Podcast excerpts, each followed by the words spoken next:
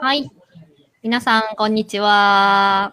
こんにちは。はい。今日もかなみんあずあずのコミュニティフィーカがスタートしています。よろしくお願いします。よろしくお願いします。はい。この番組はですね、えっと、駆け出しのコミュニティマネージャーの、えーあずあずとかなみん、あ、こっちか、かなみんが、えっとコミュニティにまつわる話を二人で、えーお茶を飲みながらまったりとする番組になっております。あの、フィーカっていうのがね、えースウェーデンの生活習慣でお茶を飲みながら仕事の手を止めて、えーちょっと楽しむという時間になってますんで、皆さんもぜひ飲み物だったりとか、お菓子を手に見ていただけたらと思います。あ、早速来てくれてます。ヤマディさんありがとうございます。一番乗り。ありがとうございます。一素早いですね。そう、今日はね、5時からだからね、またちょっと配信時間も違うので、それでも来ていただいてありがとうございます。ありがとうございはます。い。じゃあ早速乾杯をしたいと思います。じゃあ、はい今日もよろしくお願いします。乾お願いしま杯す。。乾杯。はい。ということで、はい。うんあの、ちょっとあずあず、あの、ちょっと大変楽しみにしているイベントがありまして、はい、そそうでで。もちょっと乾杯をしたいと思ってたんですよね。あ、そうですね。今日、えっと、イベントをちょっと最近リリースしてまして、えっと、ちょっと最初に簡単に告知だけ入れさせてください。はいあの、今、カナミンのいるオンペーパーですね。神戸のコワーキングスペースのオンペーパーさんで、えっと、エシカルファッションデザイナーさんをお呼びして、あ、いい感じやね。わかりやすい。あ、なんか映ってる人いますね。はい。エシカルファッションデザイナーさんをお呼びして、まあ、ちょっと環境のことだったりとか、エシカルについて学びながら、手作りマスクを作れるというワークショップをですね、えっ、と、この間、えっ、と、リリースしました。はい。あ、ソフィーさん、こんにちは。ありがとうございます。はい。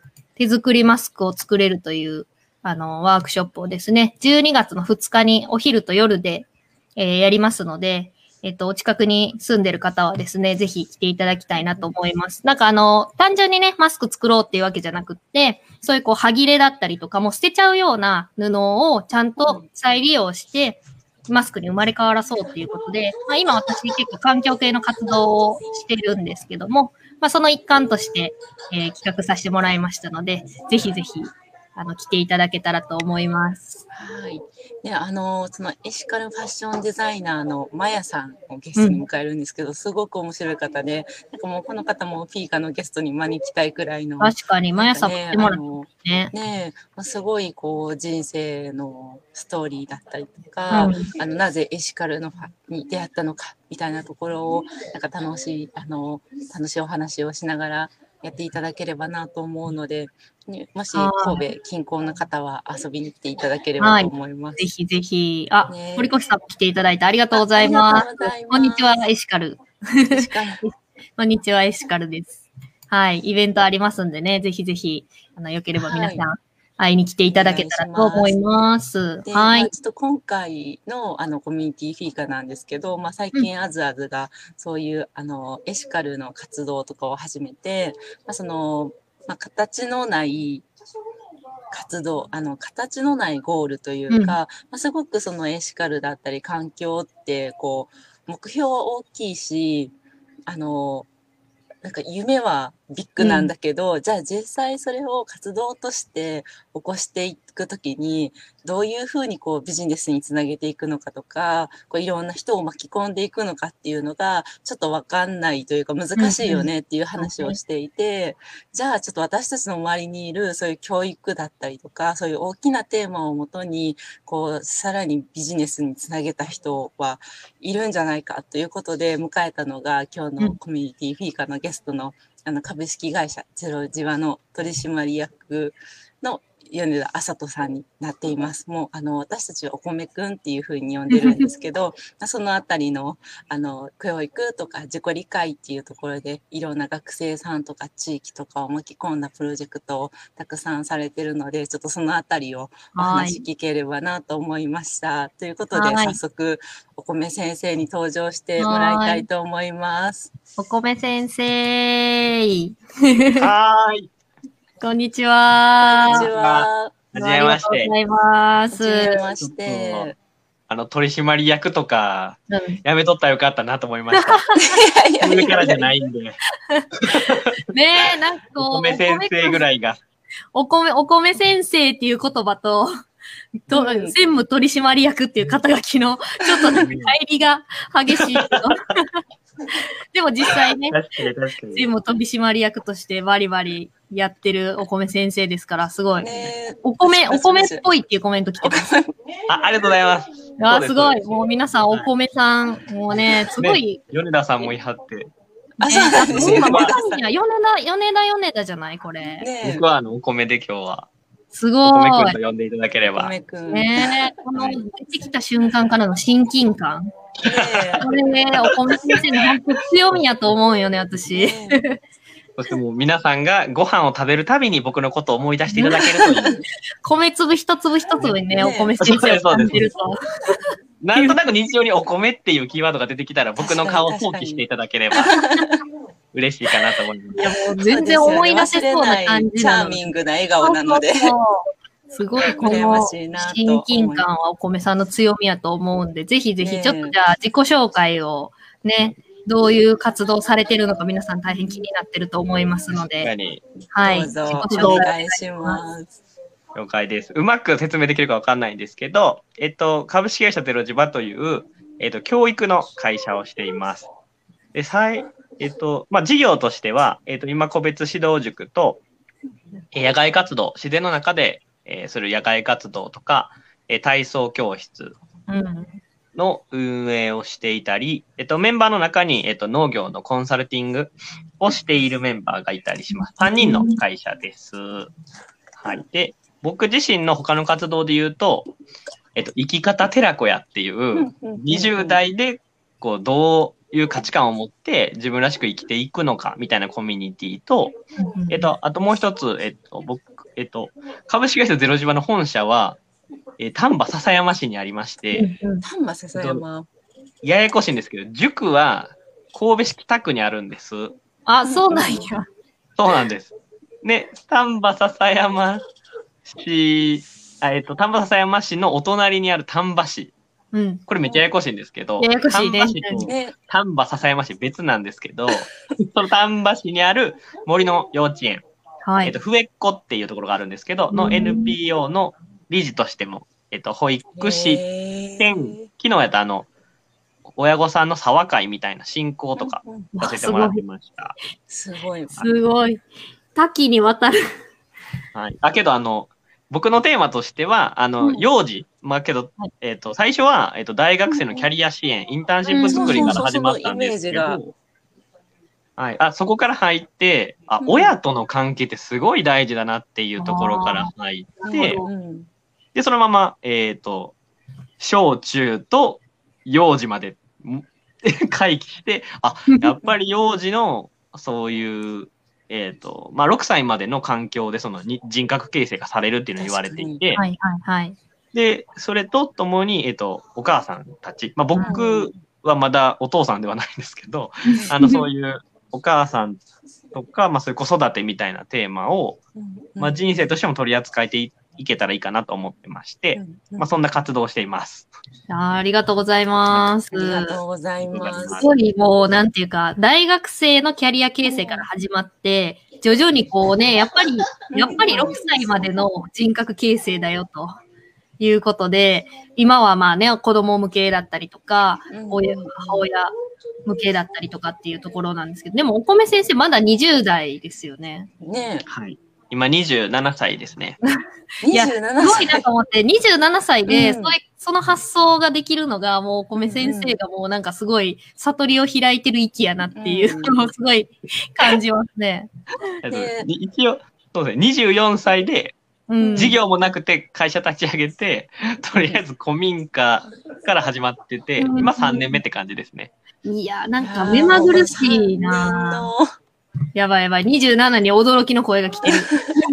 27。いや、この落ち着きと信頼感のあるこの感じと、トーンからして。ね若々しい感じもあるくはあるから、うんなんかこう年齢不詳なお米先生というか。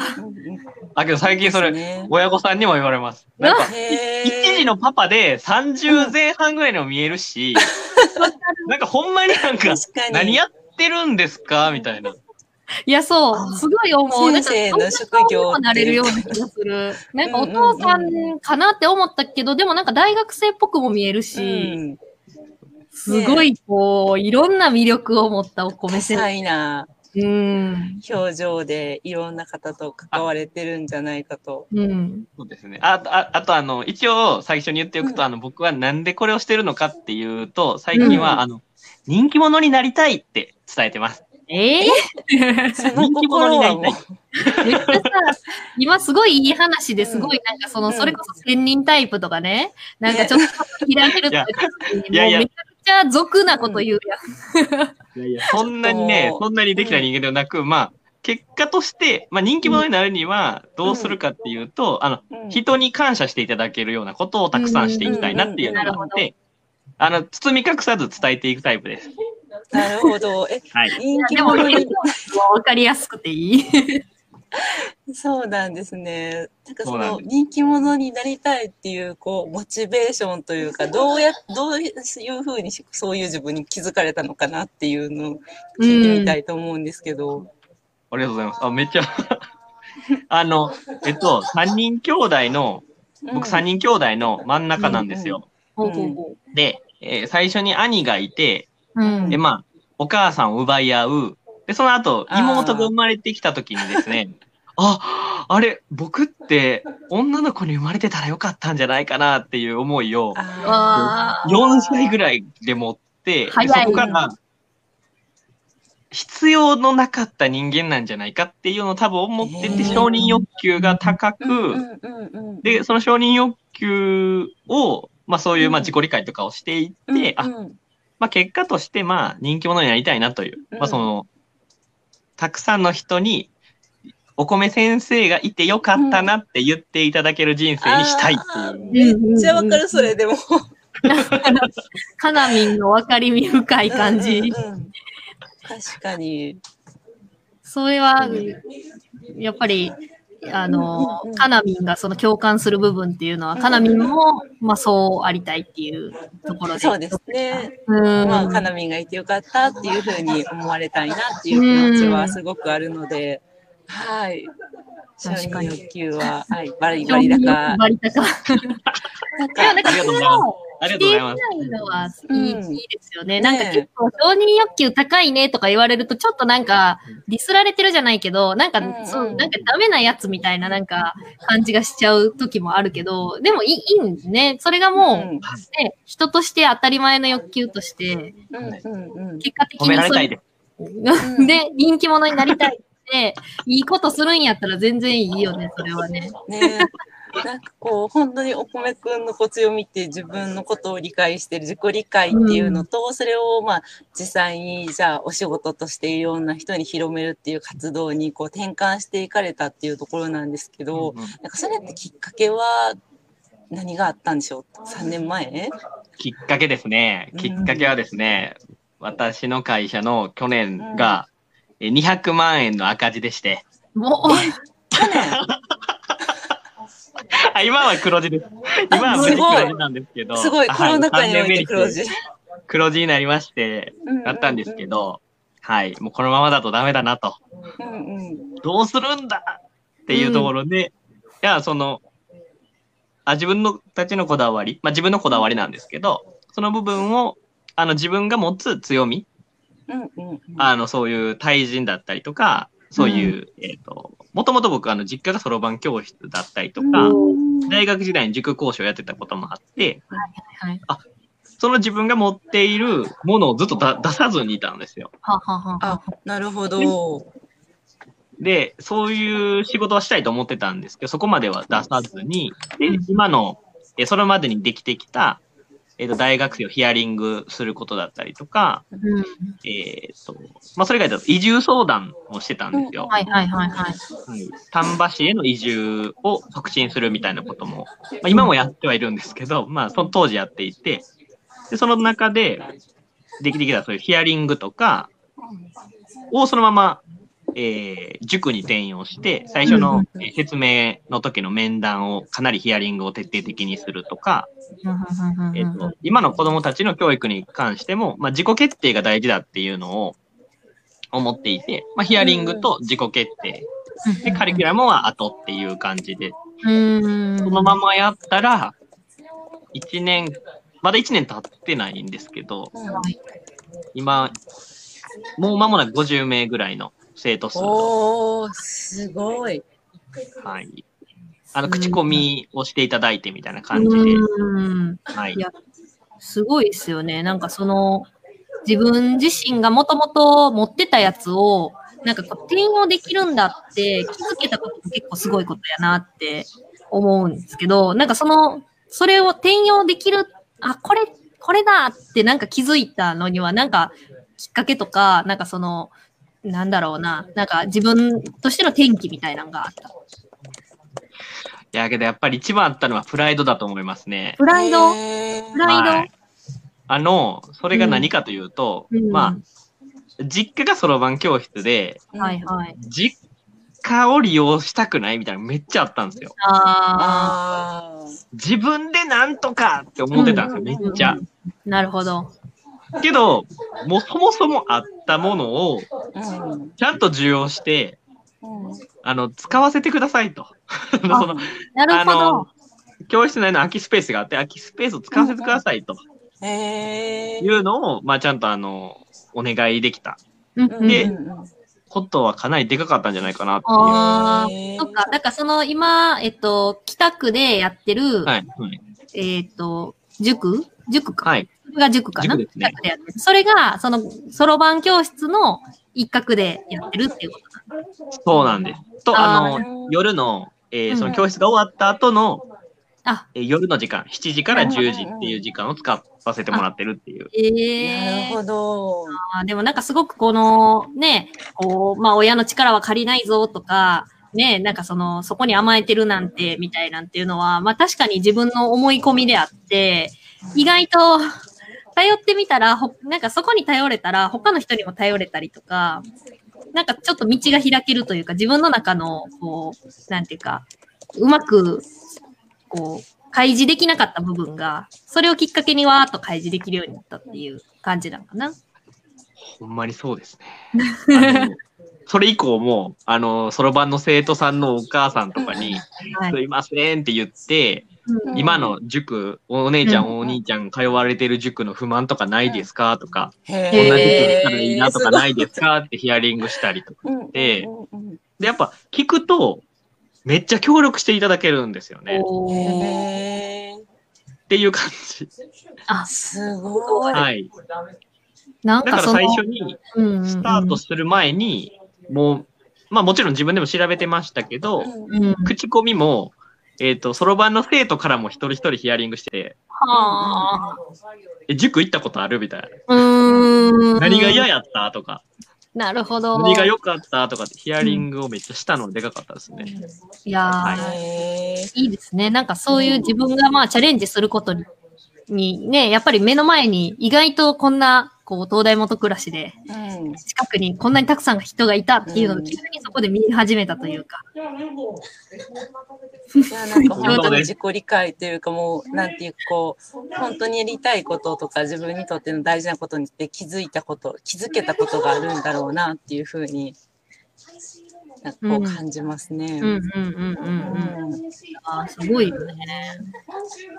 なんかその、結構こう、地方に、こう、はい。活動すると、なんかやっぱりなかなか人を集めるのが大変なんじゃないかなっていう気がしていて、結構そそのまあ場所がね、例えばオンペーパーみたいに三宮であってとかだったら、まあ割と学生とかも、じゃあ大学終わったら行くわっていう感じだけど、まあ北区とか、例えばまあ笹山の方だったりとかってすると、なかなかそんななんかわざわざ行くみたいな感じなんだけど、その、まあね、あの、まあ、関西にね、いらっしゃらない方もいるかもしれないですけど、結構、この丹波篠山地域とかっていう1のはね、時間くらい割と中心から。うん中心から1時間、1時間ちょっとぐらい、まあ、下手したらかかるような場所なんで、なんかそこにこう、お米くんたちが行って何か面白いことしてるからって言って、結構みんな、その、そこに行ってるイメージがあるので、なんかそれってどう、なんでなんかなっていうか、なかなか、どうやってやってるんだろう。どうやってやってるのかなって素朴な疑問として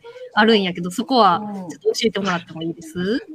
やけど、いや、僕も不思議なんですけど、だけど一番初期の話でいくと、うん。僕ほんまに集まらへんって、ほんまになんかもうめっちゃしょぼくれてて、あ、そうなんや。古民家で、めっちゃもう、わどうやったら人集めれるんやろうみたいな。最寄り駅から車で30分って、なんこんなに近いてもうたんやろって、バカすぎて、もう自分で。悲しくなったんですけど、あけど、あけどそれを逆に、あ、僕ってまだ来てって誰も言ってなかったんですよ。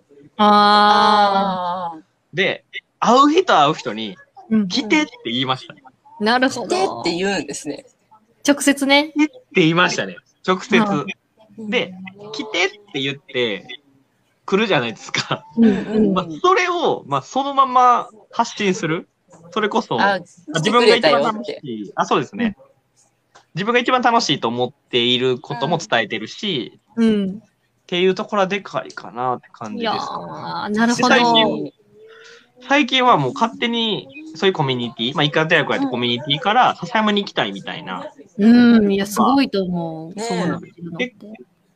20代でも移住者5、6人ぐらいいて、うんいや、すごい。本当にきっかけですごい。いや、すごい。もう、お米先生のお話で大爆笑されておりますが、ねやっぱりね、お米同士つながるものがあるのかもしれないけど、あるかもしれないですまあね普。通にね、やっぱお米さん話うまいからね。うんいやいやめっちゃ面白いよね。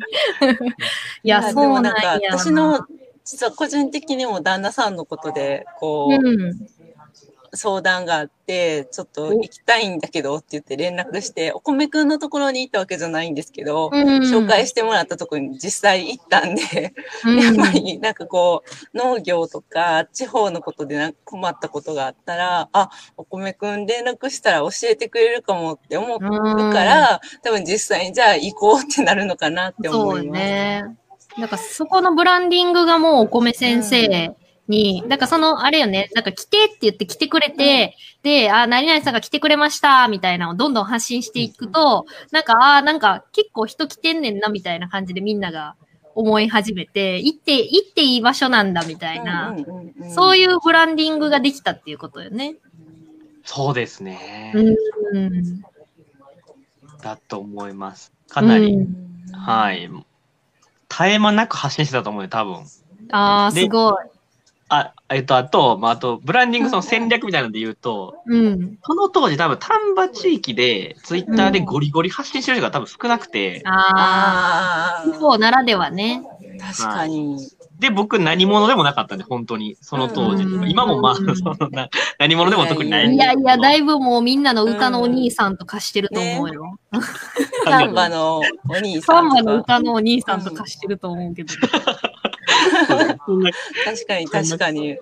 感じなんで。だから今も、言ったらうんそうですね、そういう、えっと、丹波で、うん20代で面白いやつっていうので出てくるようにはうんしたいなと思ってて、確かに。なんかそのね、地方でやっぱりまだそこまで盛り上がってない時に、こう、やっぱ新しいことチャレンジすると、意外とその新聞だったりとか、うんメディアっていうかメディアとか。新しい人をちょっと地元の人取り上げたいみたいなメディアが来てくれたりとか、そういうのもあるもんね。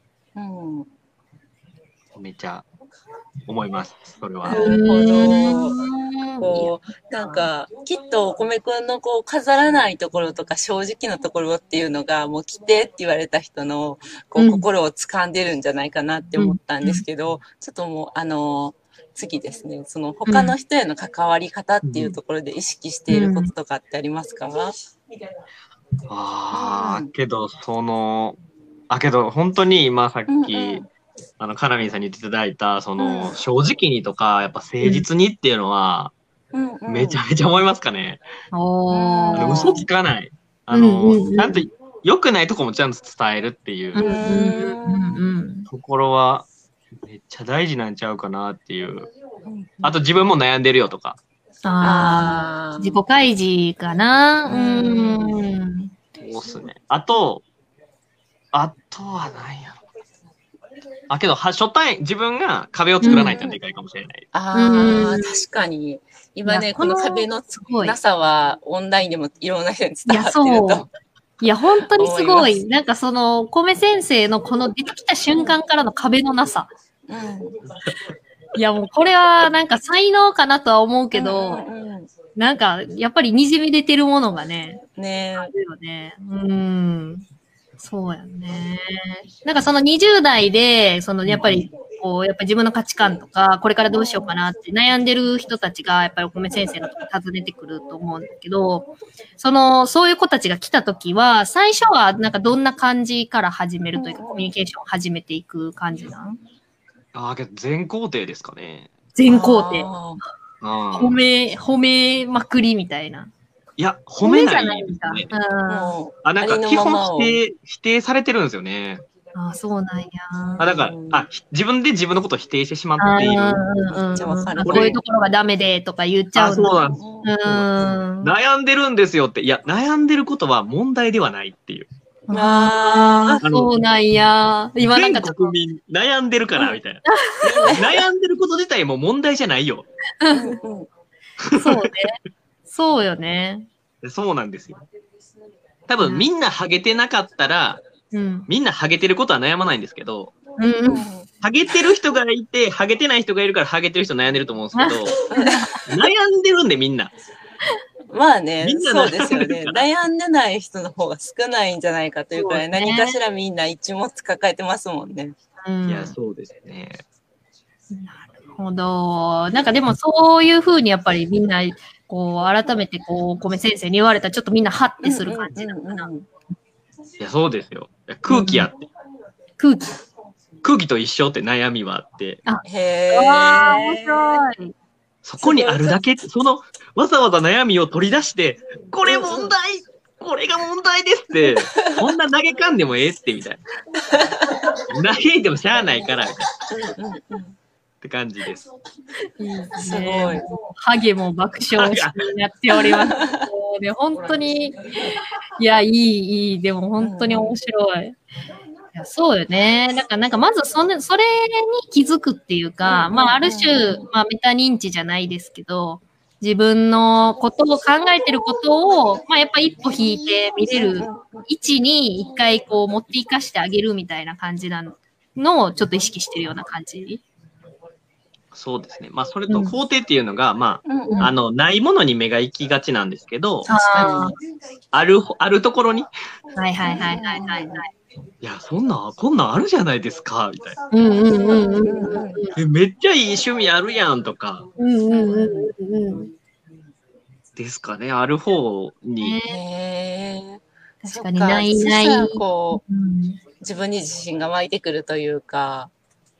そうですね。ねやっぱ、ね、他の人気になるし、しかもやっぱ、大学生とかになると、まあ、同級生がめっちゃいるんで、周りに。確か。に。あの人は、私は、みたいな。いやうんうんうん比べても仕方がないんやけど、みたいな。うんだけど、まあ、だけど比べることも、まあ、そのまま、僕も、僕劣等感めっちゃ強くて、うん。けど劣等感って裏返すと、そのまま僕が伝えたら、あ、の、その人のいいところになるんですよね。うん。へーうんうんだからその、僕がそのエシカルについて知らないうん。から、うんうわ、あずさんいい活動してるなと思ってて、これで嫉妬してたら、うん。それこそ、うん僕ダメだってなるんですけども、そのまま僕が伝えます。あずさん素敵な活動されてますねって。うん。あー今できないですって言えるようになったら、確かにそうですよね。だからなんかこう自分には持ってないものを持っている人を見たときに、まあなんか心の中でつい羨ましいなとかすごいなとかって、なんで自分にはないんやろって思いがちなんですけど、そうじゃなくって、いや、すごいですねって言える自分になったら、もうなんか全人類自分よりすごい人ですもんね。なんかこう素敵な人というか。うん。しかもやっぱ最近思うのが、うん皆さん自分の素晴らしさに気づいてないんで、確かあこの言葉伝えるだけでめっちゃ喜んでくれるんですよね。うんあ、そっか。いや、そうよね。なんかそれだけで、うんその、なんていうか、やっぱり人を勇気づけることになるもんね。いい関係がスタートしますもんね、それで。だから僕は基本的にそういう、あ、いいなと思ったらすぐ伝えますね。うーん。いや、なんかそれすごい、なんか今、その、僕劣等感すごいんですよっていうこともすごい大事っていうか、ねなんかそれをなんか決しでて卑下するとか隠すとかではなくて、うん。やっぱそれもやっぱり自分のもうポジティブな一面なんだよっていうことをこう 言え言えるっていうのもすごく大きなところなのかなって。うん。なかなかね、それをなんか自分でこう、いや、私は劣等感すごくてって言うと、この後にネガティブな言葉が続あ、きそ。そううそうそうそう。いやー、いいよね。いや、すごい分かりみ深いですね。うん分かるって。ーでもなんかこう、今そう言っていただいたら、なんかこう、人のいいところを伝えるって、きっと誰にでもできることなんじゃないかなって思うので、なんかこう、明日から、というか今からでも、なんかちょっとやっていきたいな、というふうに思いました。けどね、これね、めっちゃ簡単なんですけど、全然やってないんですよ、みんな。確かに。確かに、だからね。僕はそういう、多分人が集まったりするんやろうなと思います。うーん。あー、すごい。確かに。意外とやらんとってく、ださい。マネせんとってくださいよ。マネせんとってください。やばい。教えちゃったよ、これ。おこ、お米メソッドが今ね、全世声界にメソッド作りました。ね。コーヒーかを聞いた人は、声メソッドで、うーん。全実はね、るすごい単純なことだったりとかすうるんけど、なかなかできなかったりとかするところもあるので、だからこそやっぱりお米先生に話聞いてもらいたいなとか、そういうふうにね、思ったりね、するんでしょうね。あ、いただきもういただきありがとうございます。ごちそうさまでした。ごちそうさまでした。美味しく、美味しくいただかれました。お米メソッド。ありがとうございます。はい。ということねで、ちょっとあっという間に30分が。あ、ほんまや、もう30分過ぎてる。早い。いや、お米先生、本当に話もうまいし、うん本当に私はなんか、だから、丹波の歌のお兄さんと勝手に今日命名しましたけど、もうほんま確かににそういう感じでみんなに愛される存ね在だなっていうのを、この30分話聞いてるだけでね、多分めちゃくちゃ伝わったかなと思います。うん。ありがとうございます。引き出していただきまして。いや、え。いえいえいえもう出てる出てる、引き出してない。出てたから。オーラが、もうここまで来てるよ。ね、全開なので。はい前回でした。うんあっという間、本当にあっという間でした。ありがとうございます。ありがとうございます。今、今、お米先生が今一番注力してるのは何ですか？皆さん、ちょっとこう、お米先生の活動も、その、うんうんぜひこの後ね、あの、注目してほしいなと思うんで、うんうん何か一つ、ちょっと、うん、これからやっていきたいこととか、今ものが、あれば。あ、けど、注力で言うと、まあ、塾ですかね、今現状で言うと。北区の塾、神戸市北区の塾。うん。はい。と、まあ、できれば来年度2店舗目出したいなって感じおで。ーへすごい。はい。そんな感じで。うん。なんかこう、うんうんうん。どうぞどうぞ。あ、えっと、まあ、必要とされている感覚があるんで、お出していきたいなっていう。すごい。いや、でも一年ぐらいでね、なんかそれになっていってるっていうのが、本当に、やっぱり、なんかすごいな。すごい、すごい。い。でもね、ね手触りがあるというかね、なんかこうつかめた感が終わりだっていうことは、やっぱり、お米くんにしかできないことがあると思うので、いろんなね、ね子供たちに出会ってほしいなと思います。いや、ちょっと北区、うんちょっとじゃあ、私も行きます。遊びに行きます。遊びに行くので、ぜひ、ちょっとお米先生の授業を後ろからちょっとちょっとね体験させていただいて、ちょっと体験させてもらいたいね。ね 僕なんかそんな授業、あの、別に授業みたいなのしてないって。あ、そうなんやそれ。こそあの、それこそあの、どうどうみたいな。あ、聞いて回る。みんなで話をするってあこ、となるほど。自習的な感じ。自習はい、もっと強いですね。個別なんで。なるほど。はい。なるほどとか、前は、前はこれだけしかできなかった。まあ、前はこうだったけど、今こんなにできるようになってるね、とか、あっていうのは伝えるようにしてます。うんうんうんうん。なんかそれをね、なんかこう、客観的に伝えてもらうだけでも、こう、ああ、できてるんだって気づく力にもなるし、あとあとね、それを他の人にしてあげれるというかね、他の人に対しても、なんかそういう目線で、ねね、勇気づうな。うん、してあげれるような人になるのかなっていう気がしますよね。うーん。いやーありがとうございまありすが。とうございます。いいやー楽しかったです。まだまだ聞きたいところですけれども、30分早くも過ぎてしまいましたので、えっと、この辺で、じゃあ、フィーカは終了としたいと思います。また、お米先生、またぜひ来てください。ぜひぜひよろしくお願いします。お願いします。じゃあ、今日はゲストはですね、えっ、と、え、株式会社ゼロジワの専務い、や、お米先生でいいですよ。お米先生。お米先生で。に来ていただきました。で、今日も、あのアーカイブを YouTube と、えっと、Facebook の方向にも残してますので、また、あの、ぜひ見ていただいて、あの、他の回もですね、結構たくさんゲスト来ていただいてるので、ぜひ見ていただけたらと思います。はい。で、感想とかね、あの、質問も、またコミュニティフィーカのハッシュタグの方で、ぜひぜひ皆さん投稿お待ちしておりますので、はい。米来週も米米米と来てまあ、す米ね。米米来てます。米米米。はい。また来週もゲストを呼んで、あの、フィーカしますので、ぜひ見ていただけたらと思います。はい皆さん、ありがとうございました。ありがとうございではました。ではでは。はい。また来週。はーい。